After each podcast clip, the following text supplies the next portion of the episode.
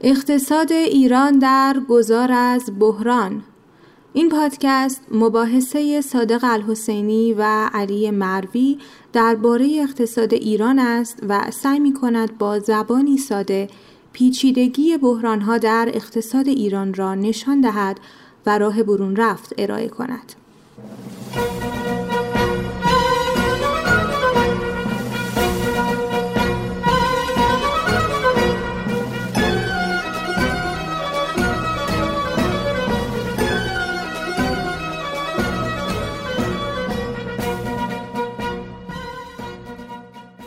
سلام و شب بخیر. خدمت همه شما همراهان عزیز.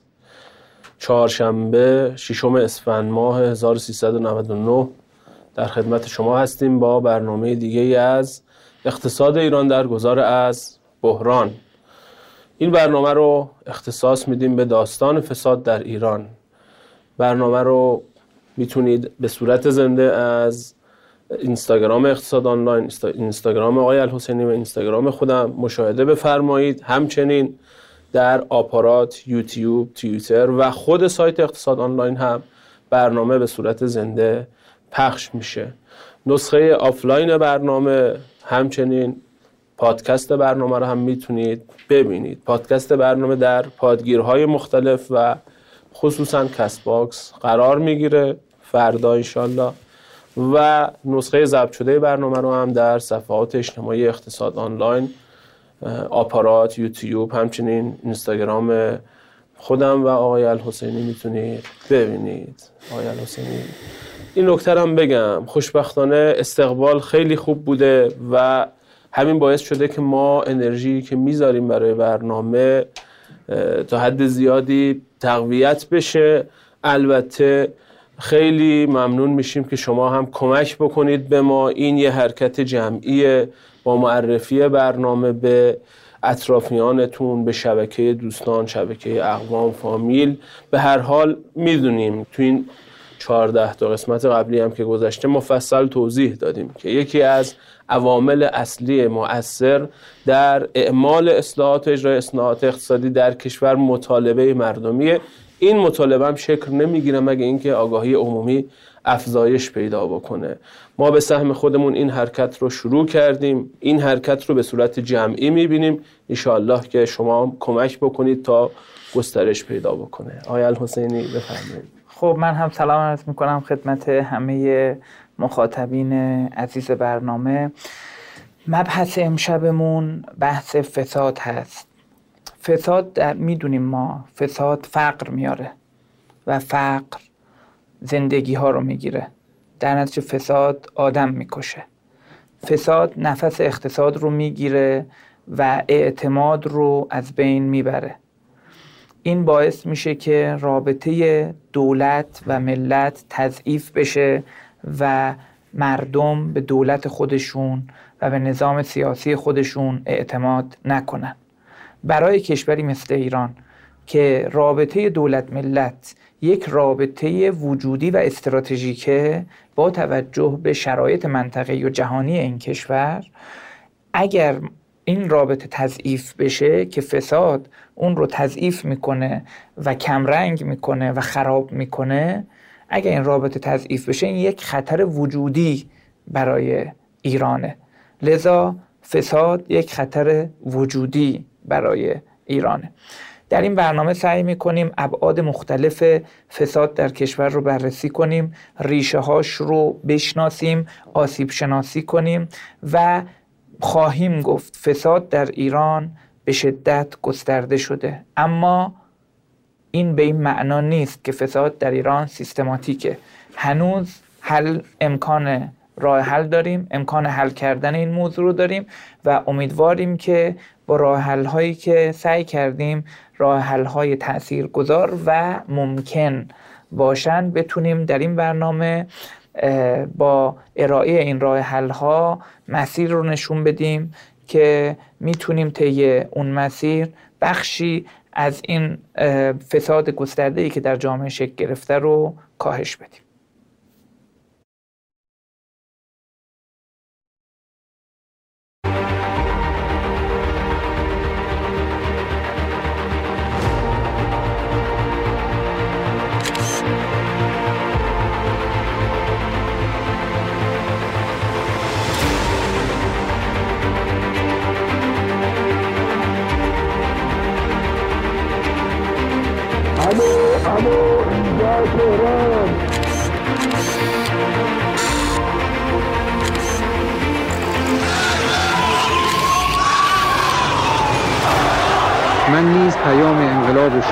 ملت ایران را شنیدم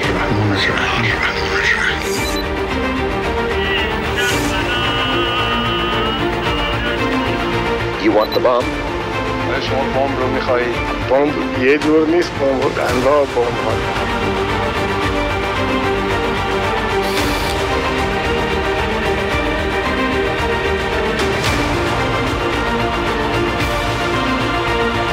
پولی که ما ریختیم به حساب مردم. این پول پول ویژه است. این پول پول امام زمانه تک نرخی ارز رو و این مبلغ رو من 1226 اگر تومن. اقتصاد دستوری هم در دنیای امروز معنا و مفهومی دارد.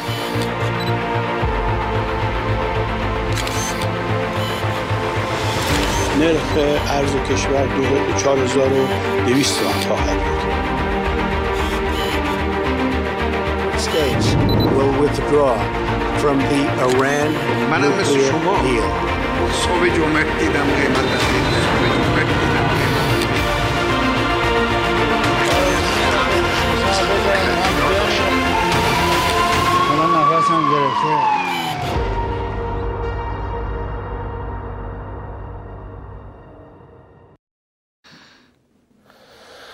خب امشب رو اختصاص دادیم به داستان فساد در ایران. ابتدا تعریف می‌کنیم فساد رو و مقایسه می‌کنیم وضعیت کشور رو با بقیه کشورها. بعد میایم ریشه های فساد رو مورد بررسی قرار میدیم. از ساختارهایی که منجر به فساد شده میگیم و قوانین ناسحی که فسادزاست و فقدان قوانینی که منجر به فساد شده میگیم. بعد می‌پردازیم به پیشگیری از فساد و شناسایی و برخورد با فساد و در نهایت هم چه باید کرد رو میگیم و جنبندی ارائه میدیم. اما بریم اول سراغ این که ببینیم فساد رو چطور تعریف کردن. فساد رو بخوایم تعریف ساده ای که خب اقتصاددانا هم بخش قابل توجهشون رو این اجماع دارن. استفاده بکنیم. فساد رو تعریف می‌کنن معمولا به سوء استفاده فرد از قدرتی که در اختیار داره برای پیگیری منافع شخصی. حالا این منافع یا می‌تونه منافع مادی باشه یا سایر منافعی که برای فرد به حال مطلوبیت میاره. و معمولا جایی هم اتفاق میفته که رانت وجود داره. یعنی حالا یا رانت اداری یا رانت سیاسی رانت قانونی رانت توزیع منابع و این هاست و اصلا بعضی از یک نظر میان میگن که اصلا دولت ها به وجود اومدن که در واقع رانت رو توضیح بکنن منتها به شکل بهینه و غیر خشونتزا. یعنی این رانت ها به هر حال هستن. دولت ها نباشن به صورت خشونتزا توضیح میشن. و البته ما می‌دونیم این رانت ها این فساد ها فقط در دولت هم نیست در بخش خصوصی هم هست.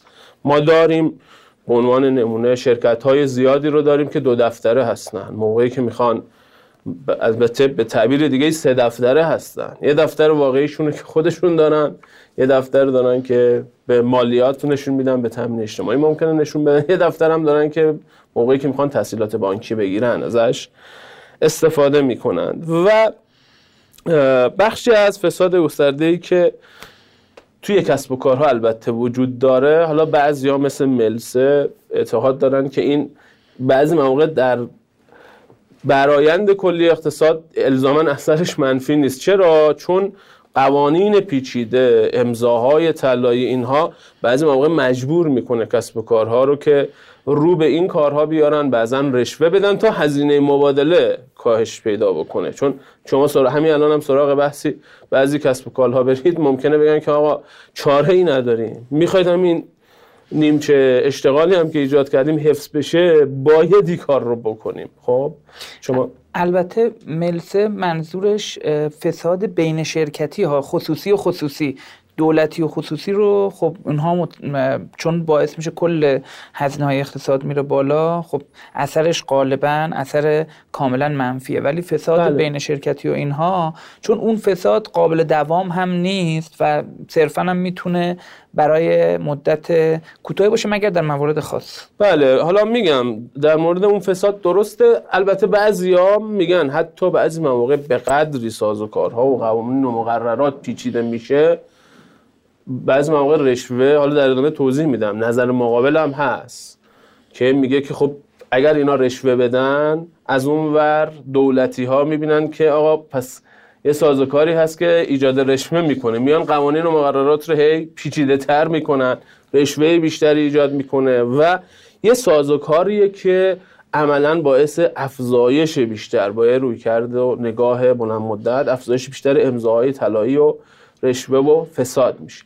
به قول شما گفتی که موقعی که بین شرکت ها اتفاق میفته این بعضی میگن چون بین شرکت های بخش خصوصی است در واقع الزاما سرریز منفی نداره روی دیوان سالاری روی حاکمیت و می‌تونه بعضی مواقع هزینه مبادله رو کاهش بده. البته خب میگن این رو بایستی از بین برد. با چی؟ با راه کاهشش هم اینه که نهادهای صادق و شفاف مبتنی بر بازار ما بیایم راه بندازیم منتها فساد دولتی از این سازوکار خود تصدیح کننده بازار بی بهره است. یعنی مقامات دولتی میان از قدرت و اختیار خودشون سوء استفاده می‌کنن برای اعطای امتیازهای مختلف. به شکل یارانه هست قرارداد هست معافیت مالیاتی تنظیمگری صدور مجوز و الی آخر. به شکلی در واقع فسادزا و مفسد آمیز. و خب برای اینکه ما البته بدونیم که فساد الزاما فقط مختص کشورهای فقیر هم نیست مثلا لیندون جانسون رو مثال می‌زنن دیگه که تو سال 1943 ثروت خانوادگیش تقریبا صفر بود. اما در سال 1963 که رئیس جمهور شد 14 میلیون دلار به قیمت اون روز با دلار اون روز ثروت داشت که بخش عمده ای از این ثروت هم مشخص شد از یک سری مجوزهای دولتی به دست آورده بود. فساد هم هنگامی رخ میده که نفع حاصل از فساد از هزینه انتظاریش بیشتر باشه. هزینه انتظاری هم یعنی اگر احتمال کشف فساد ضرب داره هزینه برخورد با فساد در صورت کشف است. و مطابق گزارش بانک جهانی هم هر چی فساد بیشتر باشه درآمد سرانه کمتر میشه. به همین خاطر میگن پس فساد فقر میاره. فقر هم که می‌دونی مرگبار در نهایت. و بنابراین شما اشاره کردید ابتدای بحث که فساد مثل اینه که آدم ها رو می‌کشه. خب برای اینکه وضعیت ایران رو ببینیم بد نیست. یه شاخصی هست مؤسسه Transparency International میده. مؤسسه بین‌المللی شفافیت شاخص ادراک فساد البته. یعنی این نشون میده که از نظر مردم فساد تو کشورات چطوره که مشاهده می‌کنید رتبه ایران متاسفانه 149 هست از 180 تا کشور. این نکته رو فقط من بگم که Transparency International برای محاسبه این رتبه از دو دست از دو گروه میاد داده جمع می‌کنه. یک گروه شهروندان هستن که به صورت تلفنی آمار می‌گیره یک گروه هم NGO ها و اندیشکده ها هستن که چون عمده آماری که از NGO ها و اندیشکده های ایرانی می‌گیره در واقع اپوزیسیون هستن داده هاش از واقعیت بد در واقع بدتره. یا روند همین روند منتاب روند شاخص ادراک فساد رو بد نیست ببینیم چون به از یه سری از شهروندان داره نظرسنجی می‌کنه و این تنها شاخصی هم هست که در دسترس داریم. گریزی نداریم همین رو مشاهده. می‌بینیم از سال 1397 که رتبه ما 137 بود.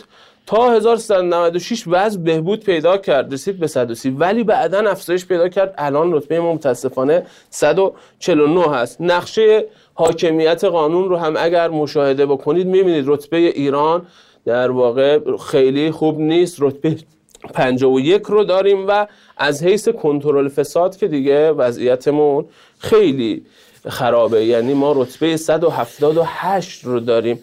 اینا نشون میده که وضعیت ما در شاخص فساد اصلا خوب نیست البته می‌دونیم شاخص های بین المللی وضعیت رو از آن چیزی که است بدتر نشون میدن ولی در این که وضع ما بده تردیدی نداریم اما سوال اینه قبل از انقلاب چطور بود؟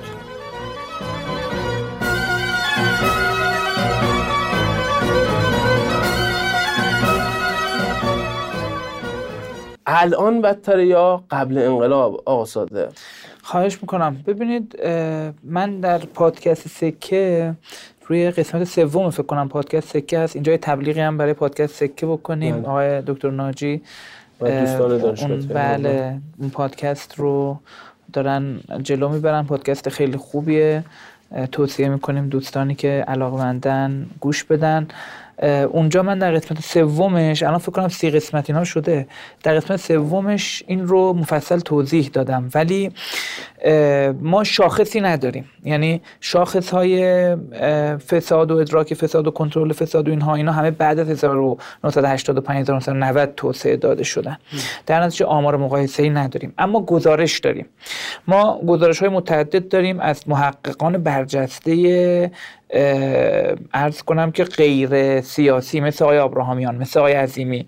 آقای ابراهامیان حتی کسانی مثل عباس میلانی که یه بالاخره اختلاف ها و انادهایی هم دارن اینها همشون معتقدن چه در قاجار چه در پهلوی فساد به شدت زیاد بوده. مثلا شما همین قرارداد 1919 رو نگاه می‌کنید که با بریتانیا بسته شد هم احمد شاه شاه ایران توش رشوه گرفته هم وسوق الدوله نخست وزیر ایران توش رشوه گرفته هم وزیر مربوطه توش رشوه گرفته.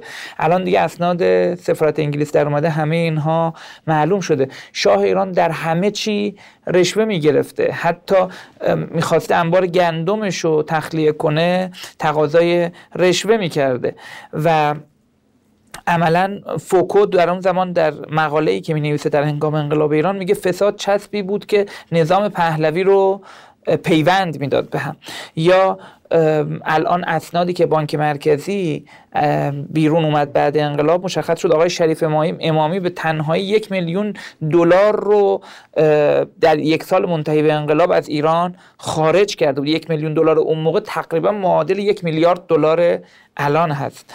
و آبراهامیان میگه که رضاشاه ثروتمندترین از یک قزاق پاپتی تبدیل به ثروتمندترین فرد ایران شده بود. به طوری که هنگامی که فوت کرد سه میلیون دلار سه میلیون سه میلیون دلار و سه میلیون هکتار زمین به نامش بود و به ارث گذاشت. در سندهای سفارت انگلیس هست که رضا شاه ملکان بزرگ رو می‌گرفت و مجبورشون می‌کرد زمینهاشو به نامش به زمینهاشون رو به نامش کنن. عظیمی در کتابی که هاروارد در هاروارد چاپ شده میگه خاندان پهلوی خاندان پهلوی بزرگترین اختلاطگران زمان خودشون بودن. گزارش CIA در سال 56 ادعا می‌کنه که دادگاه های ایران مرکز فساد و دزدی هستند خب ما این دیتا ها رو داریم این گزارشات رو داریم. بعد از انقلاب به نظر می‌رسه که در تا پایان جنگ فساد در ایران کاهش پیدا کرد. دلیلش نه این بود که انقلاب تونست ساختارها رو درست کنه تونست کاری بکنه کارستان. به خاطر این بود که عملا در هر انقلابی قلیان احساسات و در هر جنگی قلیان این احساسات سبب میشه که افراد به سمت این مسائل کمتر برن. ولی هیچ انقلابی در هیچ کجای دنیا نتونسته ساختارها رو طوری عوض بکنه که تغییرات خیلی بزرگ شکل بده در این زمینه ها اما ما به کجا داریم میریم؟ خب قبل از انقلاب وضع این بوده. اصلا یکی از دلایلی که انقلاب شد این فساد بالاست. اگر قرار الان هم فساد بالا باشه بس برای چی انقلاب کردن؟ به نظر می‌رسه که یک فرق یک فرق عمده بین فساد قبل و بعد از انقلاب وجود داره. و اون فرق کلیدی این است که فساد قبل از انقلاب در رأس حاکمیت همونطور که گذاشته ابراهامیان و CIA و عظیمی و اینها نشون میده در رأس به شدت زیاد بوده. فساد بعد از انقلاب پخش شده در داخل ارکان دیوان سالاری کشور. به این معنا که الان مدیران میانی و کارمندان مختلف درگیر این فساد شدن. ما یک نموداری داریم که از یک نمونه است که به دست اومده. از ثروت کارمندان و مدیران دولت نگاه بکنید. نمودار عمودی شاخص ثروت نمودار افقی شاخص ارز کنم که حکم دولتی این هاست می‌بینید که اون بالا سمت چپ حکمهای بسیار پایین و ثروتهای بسیار بالا. اون بالای بالا سمت چپ اون سه گوش رو ببینید. حکمهای بسیار پایین حقوقهای بسیار پایین ولی ثروتهای بسیار بالا. حالا این یعنی چی؟ این یعنی که بدنه مدیران کشور بدنه مدیران کشور بدنه مدیران میانی به شدت فاسد شدن. و این فساد میشه تمام نهادهایی که مجوز می‌دهن نظارت می‌کنن با مردم در ارتباطن از مالیات از بیمه تامین اجتماعی از وزارت صنعت هر جایی که مجوز طلایی داره. این که چرا اینجوری شد؟ چرا ما رفتیم به سمتی که کشور درگیر این فساد در سطح مدیران میانی شد رو در ادامه باز خواهیم کرد. ولی قبلش ریشه های فساد رو اگر بتونیم یه بررسی کلی بکنیم بعد دوباره برگردیم به این بحث.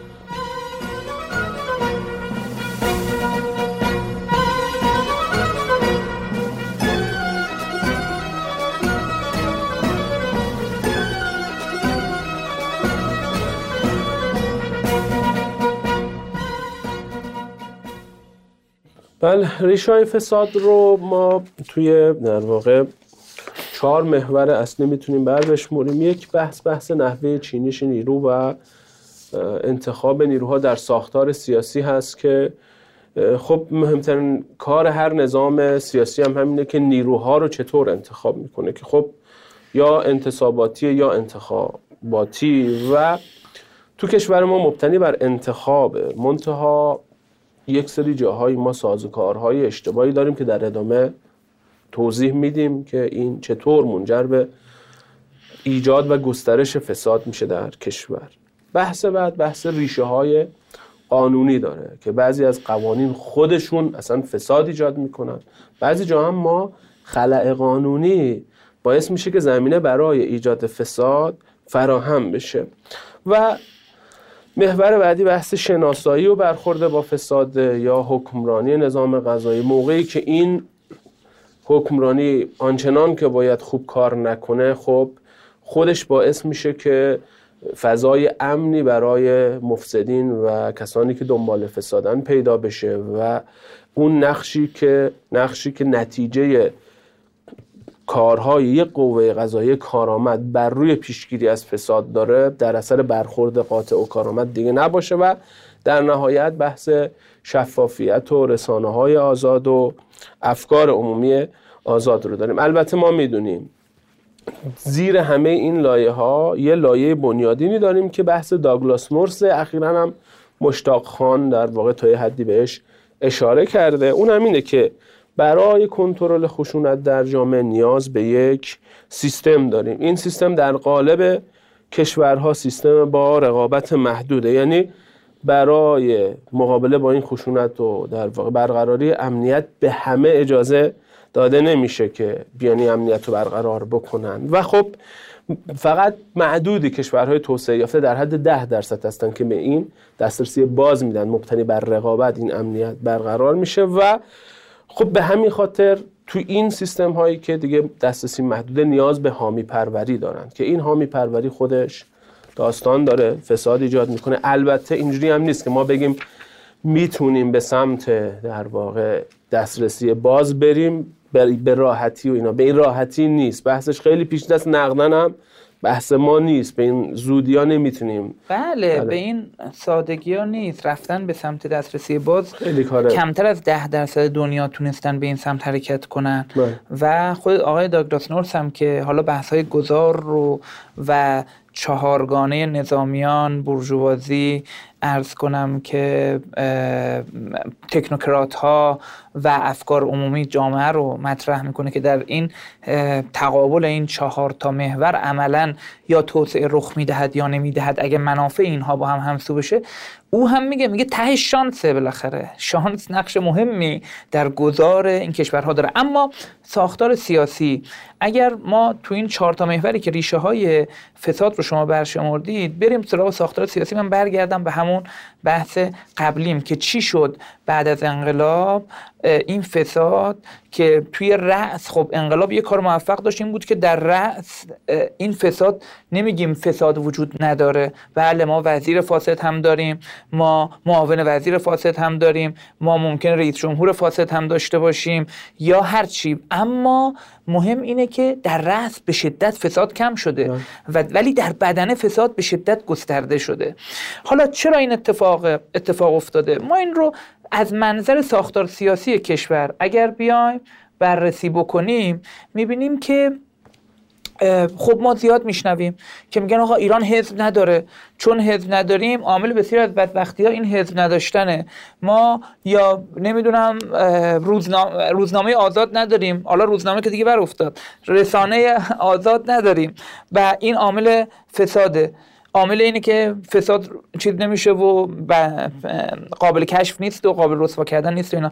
حالا یه نمودار رو اگر ببینید می‌بینید که اتفاقا ایران یکی از با یکی نه ببخشید بالاترین میزان حزب رو حزب ثبت شده رو در دنیا داره. ما 37 حزب ثبت شده رسمی سراسری داریم که بالاترین میزان در جهانه. و کشورهای بزرگی مثل آمریکا مثلا 10 تا کشور اروپایی 3 تا 4 تا 5 تا حزب دارن که عملا دو تاشون حزب جدی هن. حالا روزنامه هم می‌بینید دوباره همینه. روزنامه های سراسری ایران بالاترین میزان روزنامه های سراسری رو در جهان داره. پس مشکلی نهادها نیست. مشکلی نیست تو حزب یا مجلس خب ما می‌بینیم انتخابات مجلس داریم که چهار سالی بار از کل کشور انتخاب مشکلی نهادها نیست مشکل یه لایه زیرتره. ما می‌خوایم دوباره برگردیم به همون منطق اصلی این مجموعه مباحث که یادتون باشه گفتیم باطن و ظاهر سیاست ها رو می‌خوایم نشون بدیم. یعنی ظاهر سیاست رو ببینیم و باطنش رو بتونیم تحلیل بکنیم. باطن این قضیه اینه که ما همطور که علی آقا گفتن در هر سیستم سیاسی برای بقایش باید فکر بکنه و برای چرخیدن چرخش باید فکر کنه. مهمترین فکر که باید بکنه اینه که کی رو کجا بذارم. این کی رو کجا بذارم؟ همین مسئله و معضل نیروی انسانی است. حالا برخی کشورها مثل چین و مثل برخی کشورهای دیکتاتوری و غیره با انتصاباتی مشکل رو حل کردن. بعضی از کشورها مثل اروپایی ها و آمریکا و اینها اینها با انتخابات این مشکل رو حل کردن. ما هم گفتیم آقا انتخابات ما افتخار می‌کنیم که آقا سال یه دونه انتخابات برگزار می‌کنیم. ولی متاسفانه من می‌خوام اینجا بگم که شاه کلید اتفاقا انتخاباته و مشکل ما هم اتفاقا در انتخاباته حالا این انتخابات من تمرکزم روی انتخابات مجلس هست. انتخاباتی که در ایران به شدت مشکل داره و مولود و مولد فساد در ایران نحوه برگزاری انتخابات مجلسه. اما چرا؟ ممکنه در نگاه اول بگن چه ربطی داره انتخابات مجلس. اما انتخابات مجلس در ایران بسیار کوچک برگزار میشه. یعنی دو تا سه تا شهر پنج تا روستا ده تا روستا میان و انتخابات برگزار می‌کنن. یه نماینده دو تا نماینده میفرستن مجلس. در نتیجه به نفع کسی نیست اصلا عضو حزب باشه. شما بری ختم شرکت کنی بری عرض کنم که آجر بین مردم پخش کنی بیشتر رأی میاری. حالا چلو کباب بدی بیشتر رأی میاری تا اینکه بری عضو حزب بشی. در نتیجه طبیعیه. طرف میگه آقا من میرم خرج می‌کنم نماینده میشم. خرجش هم ارزونه. یعنی خیلی چیز بالایی نمی‌خواد. یه اسپانسر برات پیدا میشه یه میلیارد دو میلیارد میده تو میری مجلس. و این اسپانسر کیه؟ اینا زینوفوزان منطقه‌ای که می‌خوان راندها و منافعشون رو در اون منطقه حفظ بکنن. در نتیجه شاهبیت شد چی؟ شاهبیت انتخابات چرا؟ چون تأمین مالی انتخابات. غرب صد سال دوید تا فهمید تأمین مالی انتخابات شاهبیته نه شاه کلیده. تأمین مالی انتخابات در انتخابات کوچک شفافیت تأمین مالی انتخابات غیر ممکنه. شما وقتی 290 تا نماینده داری که هر کدوم اینا 10 تا 15 تا 20 تا 30 تا رقیب دارن. چند هزار نفر فقط کاندیدا داری که هر کدوم هم خودشونن عضو هیچ حزب و جایی نیستن. چی جوری می‌خوای تامین مالی انتخابات اینا شفاف کنی؟ چی جوری می‌خوای اینو بررسی کنی؟ اصلا ممکن نیست. بعد تو اومدی شورای نگهبانی گذاشتی گفتی آقا بیا صلاحیت اینا رو بررسی کن. او هم که نمی‌دونسته چند صد هزار نفری که ثبت نام می‌کنن صلاحیت تو دو هفته سه هفته یه ماه بررسی بکنه. در میشه همین ملغمه ای که الان گرفتارشیم. 70 درصد اینا هم نماینده ها هر دوره عوض میشن. پس در نتیجه یه آقای شانسی به خاندان ما رو کرده که بریم مجلس و بار زندگیمون رو ببندیم. اینجوری نگاه میشه به نمایندگی مجلس. شما نگاه کنید اتفاقاتی که افتاد تو مجلس قبلی و این سراوان رو ببینید الان بحث کولبری هم شده اون رو هم بحث سوختبری شده این رو هم خواهیم گفت در ادامه. ولی یادتون باشه نماینده سراوان برای چی اسمش مطرح شد دور پیش؟ برای اینکه اون کارو کرد تو گمرک و رفته بود دنبال این ماجرا. ببین بازی اینه تأمین مالی انتخابات باید شفاف بشه. تأمین مالی انتخابات بدون وجود احزاب شفاف نمیشه. حزب شکل نمی‌گیره مگر اینکه انتخابات بزرگ باشه. حزب شکل نمی‌گیره. ببینید تو تهران چرا همیشه انتخابات حزبیه؟ توی مشهد چرا همیشه حزبیه؟ کسی فردی نمی‌تونه تهران رأی بیاره به خاطر اینکه بزرگ انتخابات. یا باید دو, دو راه بیشتر نداریم. حالا من بگم بعد برگردم به راه حل. وقتی که شما نماینده مجلس اینطوری انتخاب کردی نماینده مجلس با پولهای نامعلوم اومد شد نماینده. خب چی میشه؟ اتفاقی که میفته فشار میاره به وزیر که آدم همون کسی که اسپانسرش بوده رو بذاره مدیر کل سمت. بذاره مدیر کل مالیات بذاره مدیر کل اقتصاد بذاره مدیر کل آموزش پرورش. خب چه اتفاقی میفته وزیر مگه جرأت می‌کنه؟ حالا ممکنه مردم ندونن فکر کنن آقا وزیر اینو بدونید وزیر عملا در این ساختار نظام جمهوری اسلامی که الان باش مواجهیم وزرا عملا هیچ کارن. یعنی مدیران میانی و مدیران ارشد وزارتخانه نماینده ها می‌ذارن. و لابی نماینده هاست که شکل میده به این شکلگیری انتصابات در وزارت خونه ها یعنی ما تفکیک قوا رو کلا بوسیدیم گذاشتیم کنار اون تفکیک قوا کلیوچنده اون تو قانون اساسیه. یه چیزی حالا نوشتن حواسشون نبوده. تفکیک قوا یعنی چی؟ مجلس داره تمام انتصابات رو در دولت کنترل می‌کنه. بعد پاسخگو در قبال انتصاباتش نه خیر. پاسخگو نیست. یکی دیگه باید پاسخگو باشه. خب معلوم این سیستم سیاسی رو از بین می‌بره. معلوم این سیستم سیاسی رو به جایی میکشونه که این سیستم نه کارآمدی داره نه پاسخگویی داره. و در نهایت اتفاقی که میفته وزیر جرأت می‌کنه به حرف اینا گوش نده. در جا سزایش می‌کنن یکی از وزرا که دو سال منصوب شده شما در جریانی دو سال منصوب شده. ایشون هفته دوم یکی از مدیر کلها رو در عوض کرد. مدیر کل خوزستانشو. و مجلس قبلی بود هنوز. مدیر کل خوزستانش رو عوض کرد. ظرف دو هفته بعدش 96 تا امضا جمع شد برای استیزایش از دو... یه ماه نبود اومده بود. 96 تا امضا برای استیزا ببینید اینجوریه. یعنی ما یه سیستمی درست کردیم که کارو دادیم دست کسی که اصلا معلوم نیست در سلسله مراتب دیوان سالاری این کجاست. یه نماینده ای که از یه شهری انتخاب شده. حالا ما اگر نمودار تعداد آرای نمایندگان رو هم ببینید من خدمتتون خواهم گفت که این نمودار نیست نمودار تعداد آرا رو اگر ببینیم جدول ما بله. تعداد آرای نمایندگان دور یازدهم هست که میانه آرا 38 هزار نفر 38 هزار رأیه و میانگینش 130 هزار رأیه ما این رو اگر بهش توجه کنیم آمار دیگه هم داریم که پایین ترین فرد تقریبا با دو هزار رأی اومده مجلس. حالا غیر از بله. اقلیت های دینی. با دو هزار رأی طرف رفته مجلس. با سی و هزار تا میانه یعنی نصف نمایندگان زیر سی و هزار رأی رفتن مجلس. نصف نمایندگان مجلس. بعد آقا با 20 هزار 30 هزار 10 هزار 5 هزار رأی. شما میری خب معلومه نیاز به حزب نداری. معلومه تامین مالی نمی‌تونه شفاف بشه. و چی میشه؟ یه سری افرادی رأی میارن که دغدغه‌شون محلی ملی نیست. دغدغه‌شون خودشون زندگی خودشون و آینده خودشون چون 70 درصدشون عوض میشن. و دغدغه توسعه کشور در نمیاد از این. دغدغه آینده ایران در نمیاد از این. دغدغه اینکه کشور بعد این آدم میاد راجع مسئله هسته ایران می‌خواد تصمیم گیری کنه. بعد این آدم میاد راجع بزرگترین مسائل اقتصادی کشور بله. می‌خواد تصمیم گیری کنه. خب ما باید سیستم انتخابات مجلس رو لذا اصلاح کنیم. این سیستم کل نظام دولتی و دیوان سالاری ما رو از بین برده. امکان تصمیم گیری صحیح در ساختار دولت رو نابود کرده. ما دو راه بیشتر نداریم. یا باید انتخابات در ایران استانی بشه یعنی انتخابات بزرگ کنیم که دیگه وقتی انتخابات بزرگ شد تهش ایران میشه دو حزب. تهش سه حزب. این مثل همه کشورهایی که انتخابات دارن. یا دو حزبن یا سه حزبن. این با دستور نیست که تو بری تو قانون اساسی بذاری ما دو حزب بیشتر نمی‌خوایم داشته باشیم. این با شکل دهی صحیح این زیربناست. تو وقتی انتخابات بزرگ کردی خودش دو حزب یا سه حزب می‌شود. یا باید اگر نمی‌خوایم انتخابات استانی داشته باشیم باید بریم به سمت دو مجلسه شدن. یعنی یک مجلس نمایندگان یک مجلس سنا. که استیزاه وزرا. که تایید تمام قوانین مجلس نمایندگان توسط اون مجلس سنا انجام بشه و اون مجلس نمایندگان می‌تونه همین شورای شهر باشن. بله. همه این شورای شهر در کل کشور اینا باشن. مجلس نمایندگان مجلس سنا مجلسی باشه که انتخاباتش استانی برگزار میشه و راهی جز این نداریم. ما اگر تعداد کشورهای دو مجلسه و تک مجلسه رو هم ببینیم تقریبا می‌بینیم که تعداد خیلی خوبی از کشورهای دونه دو مجلسن اونها هم تک مجلسن. یا خیلی کوچیکن یا انتخابات های بزرگ دارن یا خود کشور کوچیکش دو میلیون سه میلیون اینها جمعیت داره یا انتخابات ها بزرگه.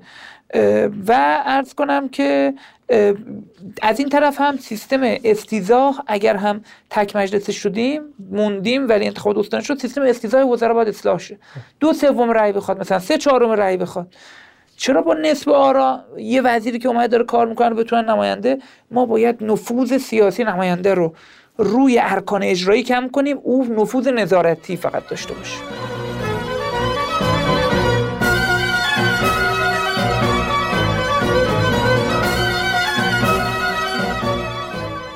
خیلی ممنون. همونجور که اشاره کردید یکی از محورهای کلیدیمون این بحث انتخابات مجلس احزاب هم که گفتید باید ارگانیک حزب بیاد. به صرف اینکه ما ثبت نام بکنیم این تعداد حزب اومدن ثبت نام کردن در وزارت کشور اینا مسئله ما حل نمیشه. بحث بعدی ما بحث قانون هست. یعنی یک سری از فسادها هستن که علل قانونی دارن. مثلا ما خب می‌دونیم دیگه که از قوانین کلیدی یه سری از قوانین کلیدی ما منجر به سرکوب های شدید قیمتی میشن تو اقتصاد. سرکوب قیمتی هم ما می‌دونیم. یعنی چی؟ یعنی قیمت چندگانه پدید میشه. حداقل دو تا نرخ پیدا میشه. یه نرخ دولتی که سرکوب شده از پایین تر از قیمت بازار. خود این اختلاف منجر به انواع سوء استفاده ها و انواع رانت ها میشه. یا به عنوان چیز دیگه که متاسفانه پدیده شوم دیگری که متاسفانه تو بودجه 1400 هم ظاهرا برگشته ارز 4200 ارز 4200 رو ما دیدیم. بخش قابل توجهش که صرف واردات میشه چه سوء استفاده و فسادهایی در واردات رخ داده. یعنی تا چه از تأسیس شرکت سوری در اون مرزها گرفته و با چند برابر قیمت وارد کردن و این ارز در واقع ارزان رو گرفتن و از کشور خارج کردن هست تا این که حالا منجر به قاچاق میشه. یعنی خود قیمت گذاری چون قیمت رو تصنعی میاره پایین اون کالایی که بر اساس این قیمت پایین به دست میاد خیلی سریع قابلیت این داره که به صورت قاچاق از کشور خارج بشه. ما مثال هایی که تو داستان قیمتگذاری مفصل گفتیم قاچاق دام به خارج کشور یا حد اعلاش دیگه قاچاق سوخته. یعنی ما هر سال قاچاق سوختمون رقم چند ده میلیونی پیدا می‌کنه. چرا؟ چون اصرار داریم که قیمت رو پایین نگه داریم. آربیتراژ قیمتی بین ایران و خارج شکل می‌گیره. بحث بعدی که قوانین نامناسب منجر به ایجاد فساد میشه.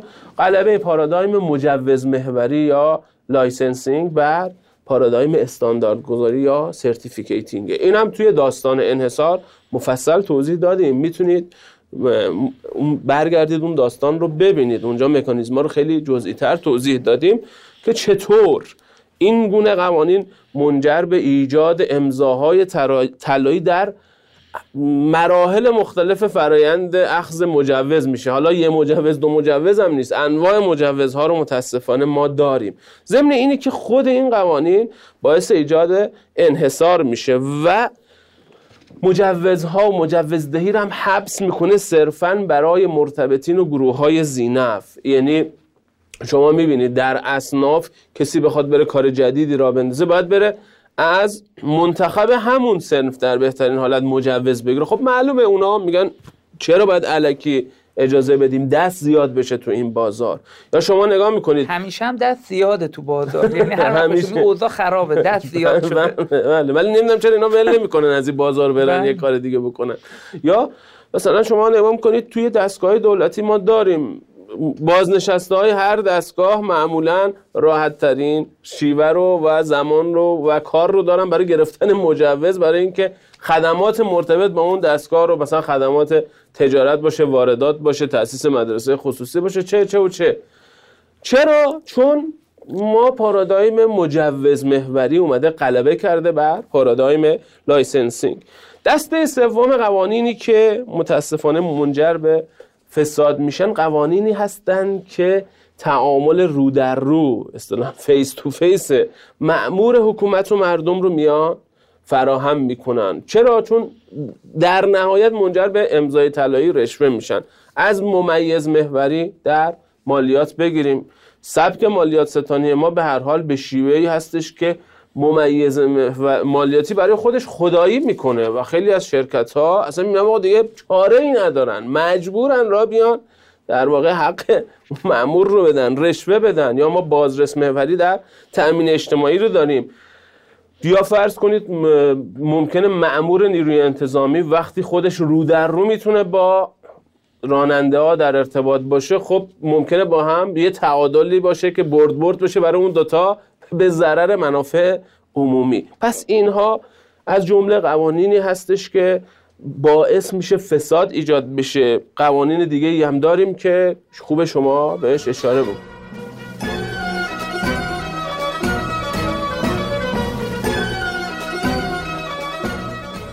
در حوزه قانون بالاخره بروز تعارض منافع و conflict of interest الان در ایران به شدت زیاد شده. شما نظام پزشکی رو می‌بینی نظام مهندسی رو می‌بینی که اتحاد قاعده گذار و مجری یا ناظر و نظارت شونده است. یا کانون وکلا رو می‌بینی. حالا خبر خوبی امروز اومد که شورای نگهبان تایید کرد این خبر این کسب و کار اعلام شدن وکالت رو. یه قدم بسیار مهمی بود که حداقل اینها نتونن جلوی ورود بچه های جوون رو دانشجوهای حقوق و به حوزه وکالت بگیرن که سال یک درصد دو درصدشون فقط تایید صلاحیت کنن. و اتحاد مجری و داور رو ما داریم. یکی یعنی علاوه بر اتحاد غلط قاعده گذار و مجری اتحاد غلط مجری و داور که در دادرسی مالیاتی دیده میشه. شما شکایت می‌کنی آقا این مالیات من اشتباه حساب کرده دوباره میره سازمان مالیاتی بخواد. بررسی بشه و تا آخرم همونجا میمونه. یا revolving door رو ما داریم که مدیر کل معاون نظارت بانک مرکزی استعفا میدن یا بازنشست میشن میان بیرون میرن میشن مشاور فلان بانکو عضو هیئت مدیره فلان بانکو آخه این که بیمعناست کارمند بانک مرکزی که حق نداره دوباره برگرده بره توی بانک ها سمت بگیره. یا اتکاب کارشناس محوری و این فسادی که این کارشناسان رسمی در گزارش هاشون بعضی هاشون بالاخره مرتکب میشن و ضررهای بزرگ به بانک ها می‌زنه ضررهای بزرگ به کشور می‌زنه که اینها همه باید دونه به دونه بررسی بشه و حل بشه و راجبش تصمیم گیری بشه.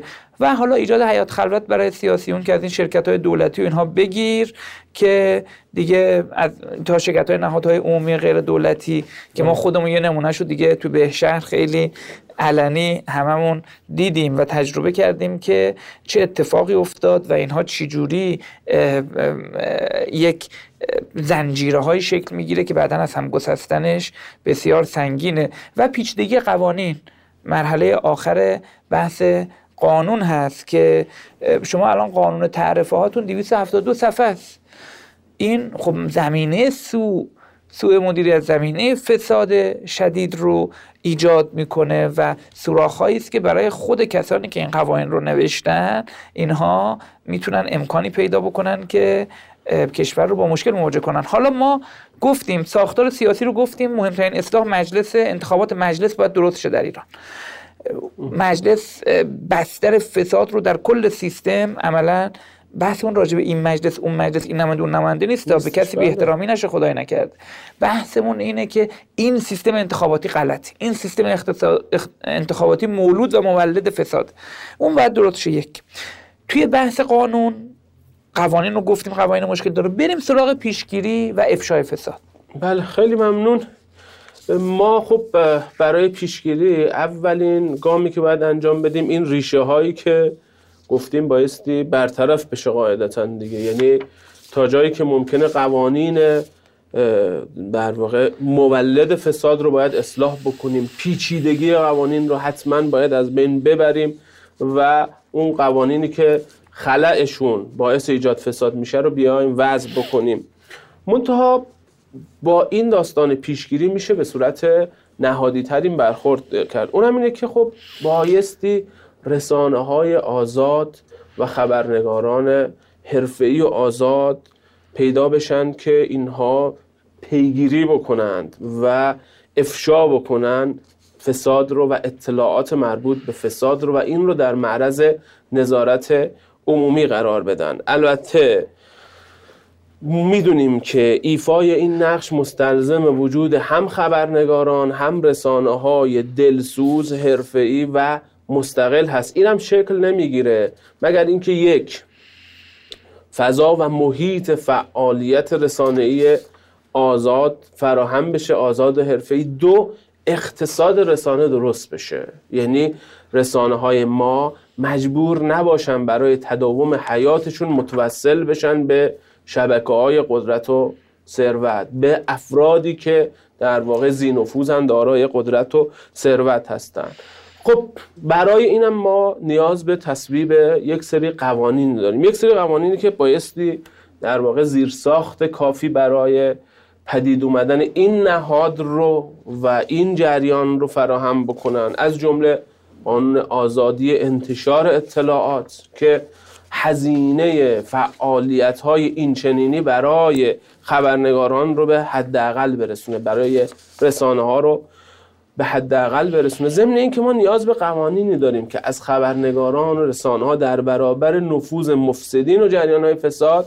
حمایت کنه. به هر حال ما ممکنه برن اینها حتی با اقدامات خیلی به سطح پایینی بعضی مواقع با دادخواست های بی اساس صرفا بخوان این تیپ خبرنگاران مشغول بکنن براشون هزینه ایجاد بکنن یا در حالتهای خیلی حاد ممکنه خطر جانی برای اینها ایجاد بکنن. البته ما می‌دونیم بحث رسانه به شدت بحث پیچیده ایه یکی از پیچیدگی هم اینه که خب به هر حال برخی از سیاسیونی که سالم نیستن فاسدن. برخی از مفسدینی که دارای ثروت و متصل به شبکه های قدرت و ثروتن به هر حال اینها هم رفتند و میرند و خواهند رفت. سراغ رسانه هایی که اینها رو بیاد نمایندگی بکنه منافع اینها رو بیاد نمایندگی بکنه فضاسازی و جوسازی بکنه علیه کسانی که پیگیر مقابله با فسادن که در صورتی که اقتصاد رسانه درست بشه. یعنی ما رسانه هامون بتونن روی پای خودشون وایستن و منابع مالیشون رو از جامعه جور بکنن. یک. دوم اینکه همون بحث محیط آزاد آزادی کافی داده بشه در چارچوب هایی که مشخص و در واقع منضبط هست. منتها مبتنی بر منافع ملی. این مشکل می‌تونه ایشالله داریم به این سمت میریم ها. یعنی الان با گسترش اینترنت و با افزایش سرعت اینترنت عملا شما نگاه می‌کنی که روزنامه ها که شاید قدیم مهمترین ارکان مبا... ارز کنم که رسانه‌ای در جهان بودن در کشور بودن اینها به کنار رفتن. الان سایت ها اومدن رسانه های اینترنتی اومدن که اینها دارن پولشون خورد خورد از مردم جمع می‌کنن. و این نشونه خوبیه که ما داریم به سمتی میریم که رسانه های مستقل کم کم شکل بگیرن.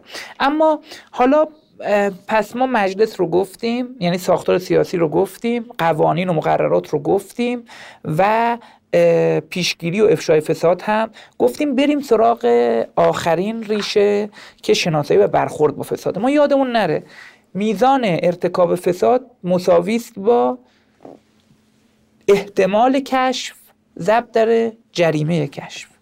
یعنی هزینه برخورد با فساده که میزان فساد رو معین می‌کنه. اگر هزینه برخورد با فساد بالا باشه و احتمال کشف هم بره بالا خب طبیعیه که کسی فساد در جامعه کم میشه. کی می‌تونه احتمال کشف ببره بالا؟ کی می‌تونه نشون بده که من قاطعم تو این زمینه؟ قوه قضایی است. پس شناسایی برخورد با فساد وظیفه قوه قضایی است. برخورد کارآمد مستقل غیر جناهی غیر سیاسی. قوه قضایی چرا میگیم باید مستقل باشه؟ به خاطر همینه. چرا از بقیه قوا مستقله به خاطر همینه. و شاید بشه گفت قوه قضاییه قلب یک نظام سیاسی. اگر او خوب کار نکنه کلا نظام سیاسی از هم میپاشه و نمی‌تونه ادامه حیات بده. حالا بله ما نهادهای قدرتمند و زورمندی داریم که ممکنه بخوان زور بگیرن. زور قوه قضاییه بهش به اونا نرسه بخوان خلاف کنن. قوه قضاییه باید جایی بشینه و جوری عمل بکنه که همه بدونن با هیچ کس شوخی نداره. و باید ساختارهای قضایی جوری چیده بشه که مردم اعتماد کنن احساس نکنن آقا رأی رأی قاضی رأی دادگاه در این سیستم قضایی تصادفیه. مهم نیست حق با تو یا نه. ما در بخش حکرانی سیاسی غذا حکرانی حقوق غذایی که یکی از اپیزودهای ماست در قسمت آتی پخش خواهد شد و در خدمتتون خواهیم بود.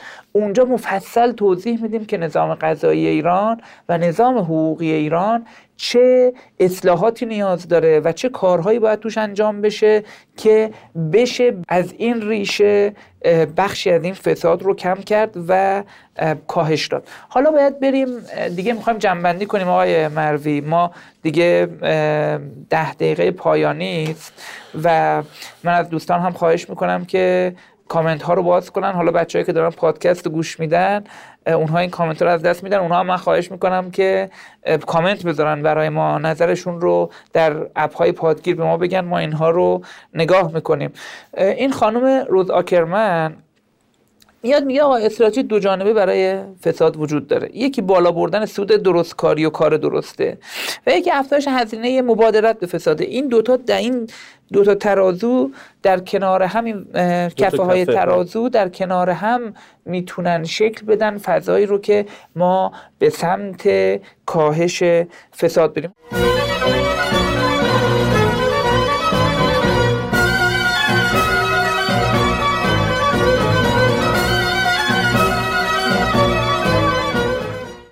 حالا یه جنبندی بکنیم از بحثایی که امشب داشتیم ببینیم که آیا در این مسیر حرکت کردیم یا نه.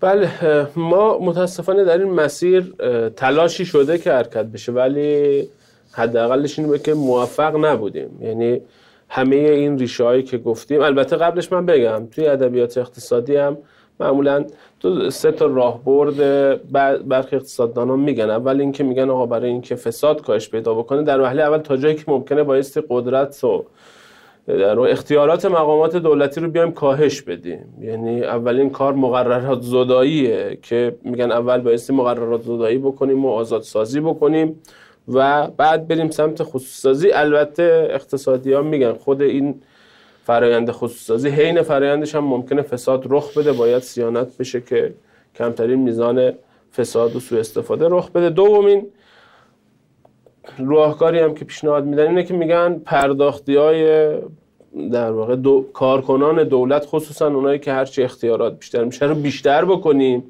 و مقابله با تخلفات رو هم خیلی جدی تر بکنیم. طوری که اینها ریسک از دست دادن اون جایگاه چون حقوقش بالاست براشون خیلی هزینه زا باشه سراغش نرن. و سومین روش هم که میگن قدرت انحصاری دیوان سالان دیوان سالاران رو و کسانی که امضای طلایی رو دارن بیایم بشکنیم. یعنی چی؟ مثلا اگه یه جا داره فلان مجوز میده دولتیه چند تا جای دولتی بکنیم نمی‌تونیم با رشوه مقابله بکنیم ولی حداقل بین اینا رقابت بندازیم که اندازه رشوه بیاد پایین و اینا. که البته خب این روش هایی که گفتن بعضی جاها جواب داد بعضی جواب نداد. مونتا ما برای کشور خودمون برنامه مبارزه با فساد مختص خودمون رو باید داشته باشیم. اولین قدم هم توی کشور ما همون جوری که گفتیم اصلاح ساختار سیاسی مجلسه.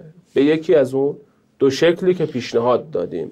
یا انتخاباتمون رو بزرگتر بکنیم مثلا استانیش بکنیم طوری که امکان شکلگیری ارگانیک احزاب فراهم بشه. البته مسئله نمایندگی کردن مردم محلی رو باید حلش بکنیم. اونم حالا برنامه داریم و میشه با یه مجلسی که همون در واقع شوراهای محلی هستن اون نقش رپرزنتیتیو بودن رو سپرد به اونها.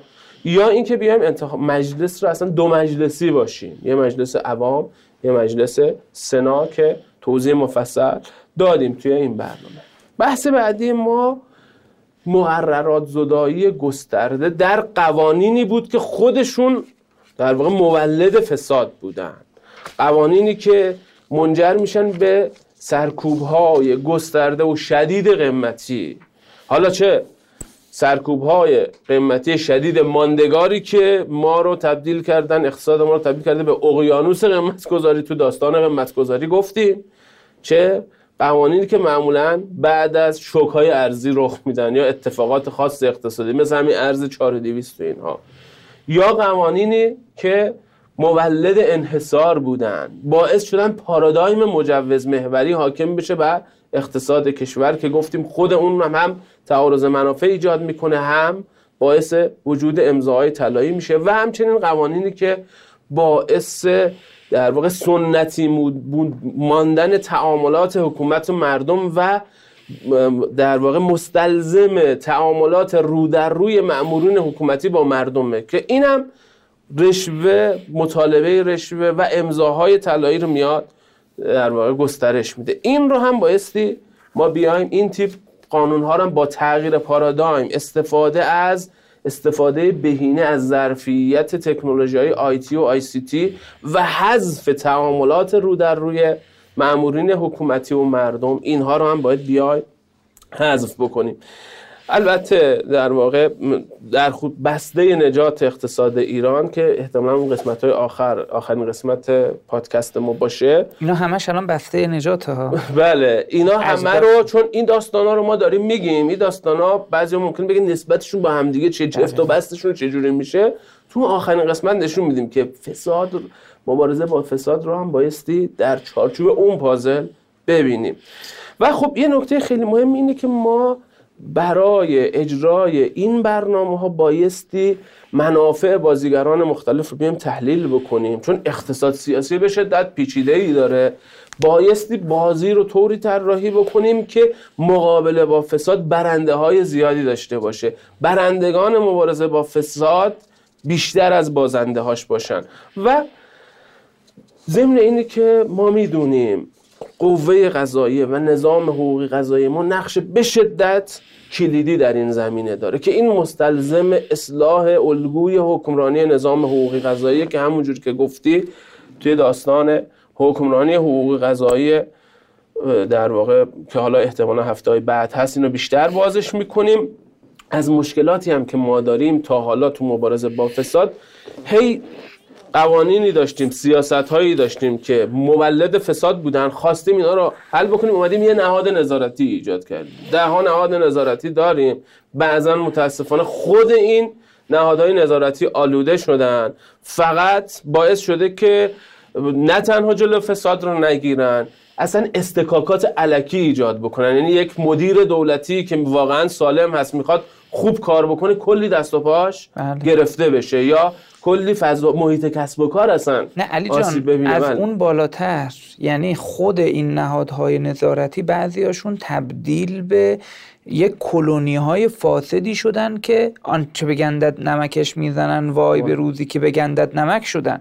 یعنی کاری می‌کنن که خود اونها سبب تزریق فساد توی شرکت ها و توی وزارت خونه ها میشن.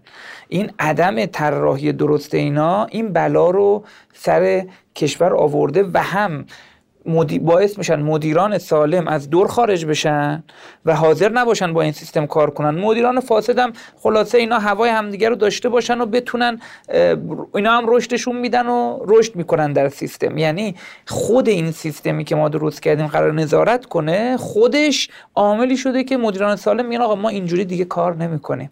بله. ما میریم بذارید شما با هم بشینید هر کاری بله می‌کنید این اتفاق خیلی بده و در نهایت این که ما باید بریم به این سمت که زمینه فعالیت و گسترش رسانه های مستقل آزاد و دلسوز رو فراهم بکنیم. گفتیم هم این امکان پذیر نیست مگه اینکه اقتصاد رسانه درست بشه. اقتصاد رسانه هم البته خوشبختانه با گسترش تکنولوژی های اجتماعی با این گسترش شبکه های اجتماعی و و این تکنولوژی های مدرن خوشبختانه فراهم شده. الان ما می‌بینیم دیگه سایت های مستقل تعدادشون خیلی بیشتر از روزنامه های بله. مستقل بله این درسته و ما یه نکته هم مهمه.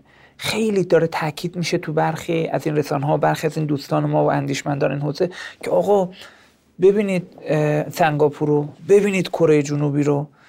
تاکید بر ارز کنم که اجرای عمودی قانون. تاکید بر اجرای عمودی قانون سبب شده که ما اجرای افقی رو فراموش کنیم.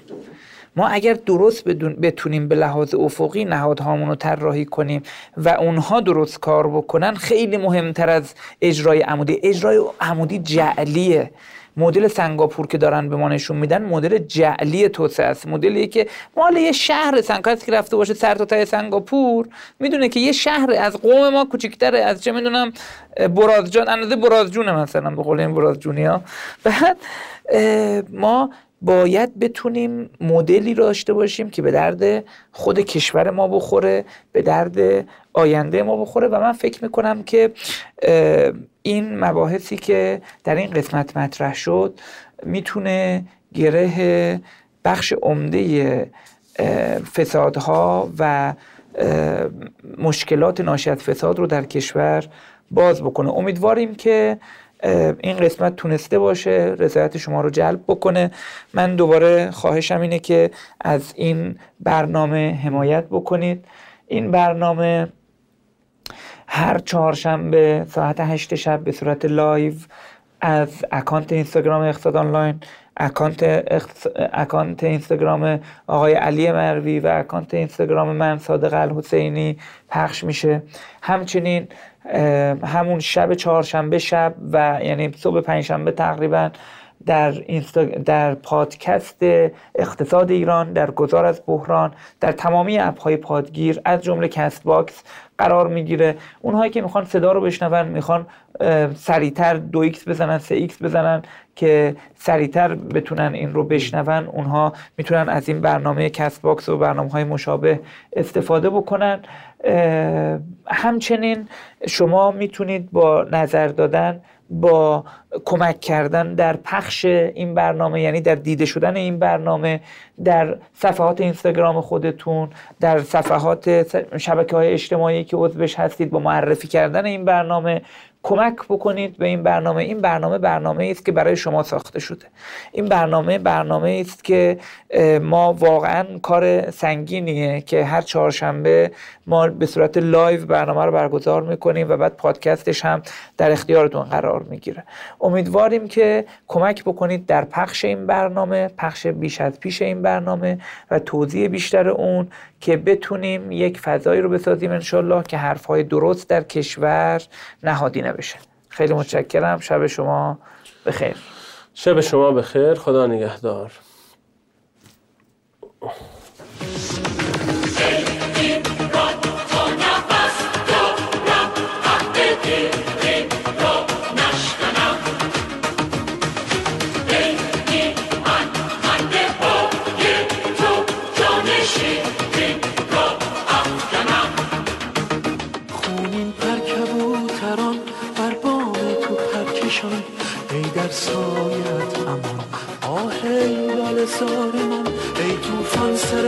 تو. شادم با بهشت تو. چون با سرنوشت تو. میماند تبان من در دلها جوانه ای. بر لبها ترانه ای. شوری